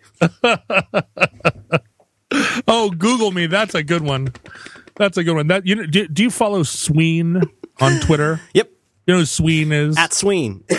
Sween is he's such You know a, where he's from. You know where he's from. he's from Canada. Canada. He's a Canadian. They don't have money up there. he's such a great Twitterer. He's very really- sweet. Very sweet person too. I, I really love his his voice or whatever, and uh, and also his wife damsel esque. oh, she's is cute that- as a bug's ear. Yeah, she is, and uh, and she has considerably fewer followers than Sween. He has like a million and a He's half been followers. featured. He's been featured in that He's- Rob Corddry way, where it's like you, you get auto auto thinged, which I think was a lot of a lot of pressure. A lot of I I I would never want that. That's a But lot he of pressure. but he he maintains he maintains a very humorous uh, persona online. I like him he's very genuinely good natured. But, I, I I remember some event a few months ago where damsel esque was because it's nice to follow. It's nice to follow both members of a couple on Twitter because you can see their little relationship play out. And she was in some situ- she was in some situation where she was like, "Do you know how many followers my husband has on Twitter? Google him." And I just thought, "Oh, that's so good." Because there there are people there are people whose job it is to care, and then there are the vast majority of people in the world who are like, "Who, who, who what? Yeah. Who has a what?" Here's the thing, John, and this is why you're a better man than me. I mean, at least you walked across Europe. Like I, I have, I have, I have. When I hear I'm waiting for my small town apology and my money back and my nine hundred and fifty dollars back that you held on my card. No offense. I become a person I do not want to be.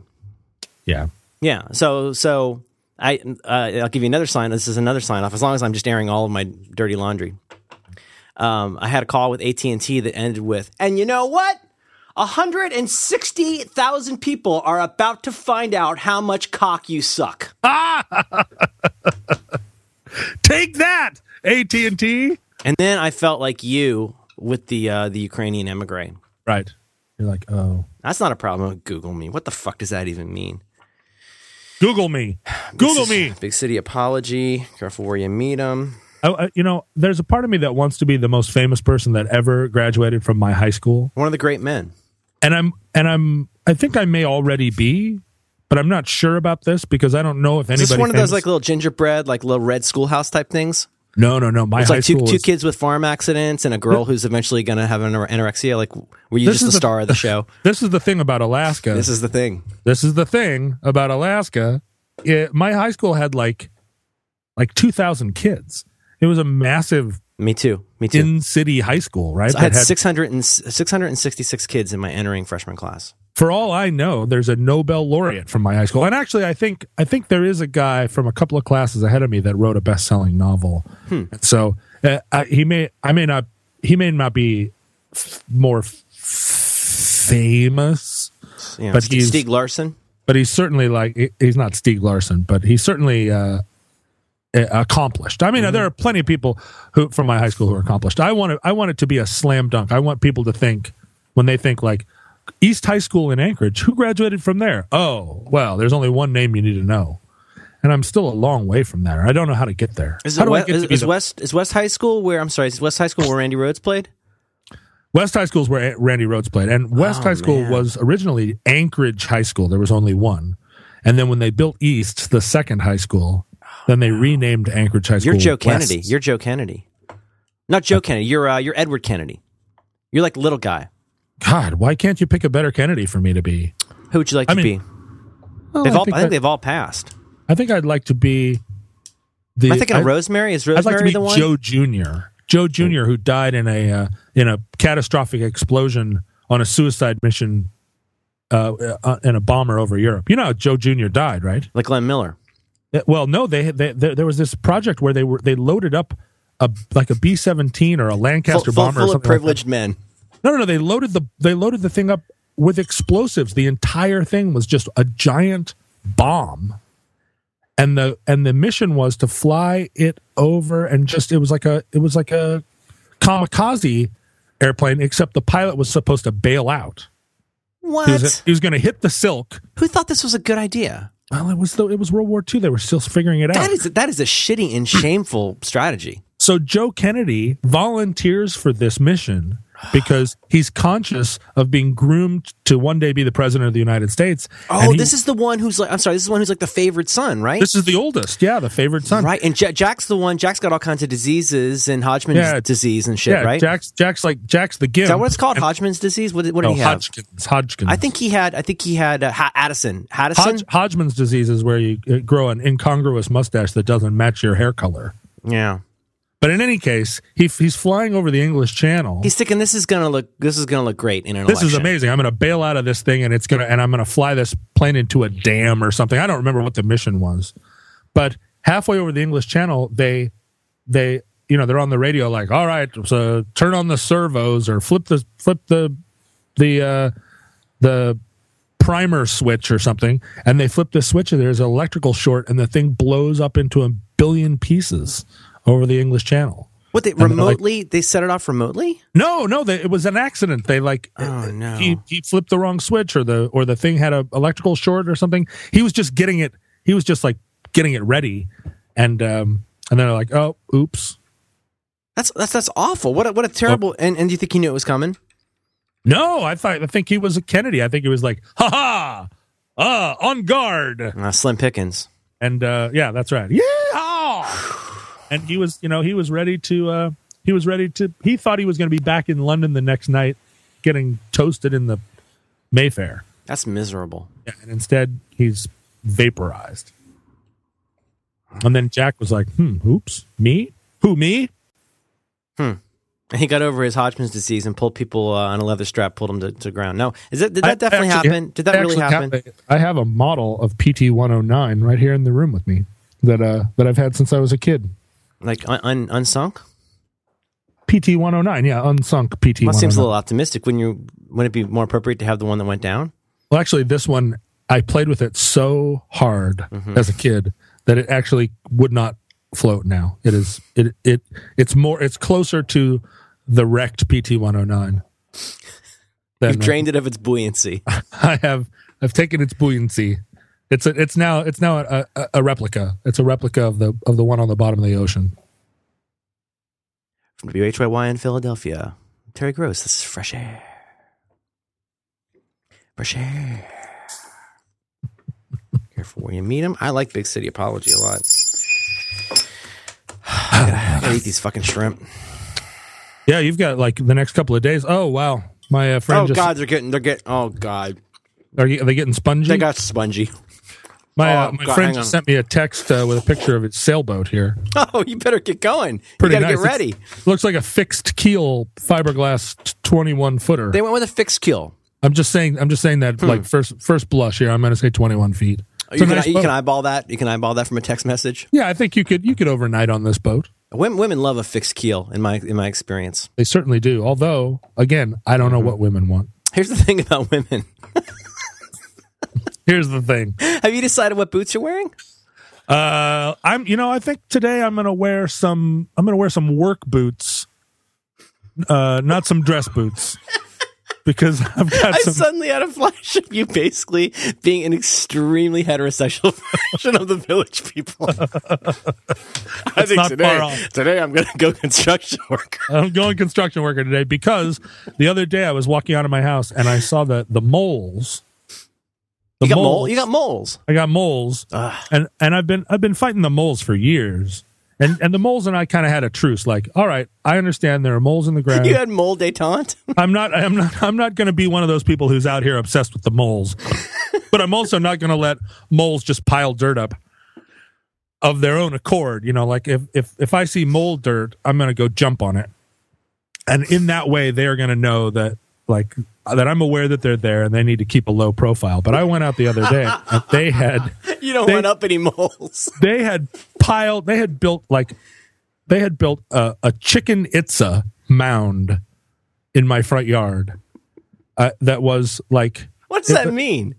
uh, uh, ch- ch- chicken itza right chichen itza the the mayan temple in the in, in the uh in the Your moles made of my they made a mayan temple they, they they made a they made a devil's tower Oh God. they're, they're out there with a fork and mashed potatoes making this big thing in my front yard and i was like That's "You your, but that's your, bastards." that's that's your Sudetenland. That's when you said this is a line that you will not cross. You said you you got to be fucking kidding me. You're building a temple. You're building a mole temple. Yeah. you're supposed to keep a low profile. This is a low profile. Like we have, we had an agreement. Like you guys, I, I wasn't going to come out here with like mole traps, but you you can't just like colonize my front yard. So I have to go out there in my boots and really let them know. I don't know what I'm going to do. Maybe I'm maybe I'm going to stick a hose down and drown them out. Or Here's the thing know. about moles. You should dress as an Indian, Hmm. Hmm. okay, like Philippe. Is that his name? Philippe? Philippe. Isn't Are we talking the- about Caddyshack now? No, sorry. I think I think I think it out there on Briar. Uh, isn't Philippe the Indian? Wasn't that his name? I'm not sure that Philippe is an Indian name. That's not my point. I think Glenn, Glenn was Glenn. Now Glenn Hughes. Now was he a guitarist or was he the leather man? Oh, we're we're talking about village people. Yes, John. I uh, of all the the headgear. Here's the thing about the village people. of all the headgear that I have here, an Indian headdress is one that I'm lacking. Yeah. You know, for a long time, I went through this phase where I where where I would be dating a girl, and I would, you know, there's a certain moment you have to wait for the moment to ask the girl you're dating to dress like Pocahontas. You can't do that like first date. You can't even do that. It's not even in the first month. But at a certain point, you kind of sneak it into conversation, like, "Oh, have you ever- Isn't it? Isn't it funny how some people like to dress up as Pocahontas? have you ever have you ever thought about dressing up for Halloween as Pocahontas or for not Halloween? And uh and you know and, and uh, some some girls are more game than others. Some like Sacagawea. But but as time went on I realized that I didn't it wasn't really about Pocahontas, mm-hmm. the the historical character. I was not it was not a role playing thing. Yeah. I just like loincloths. I didn't I didn't have to go to this whole like Pocahontas thing.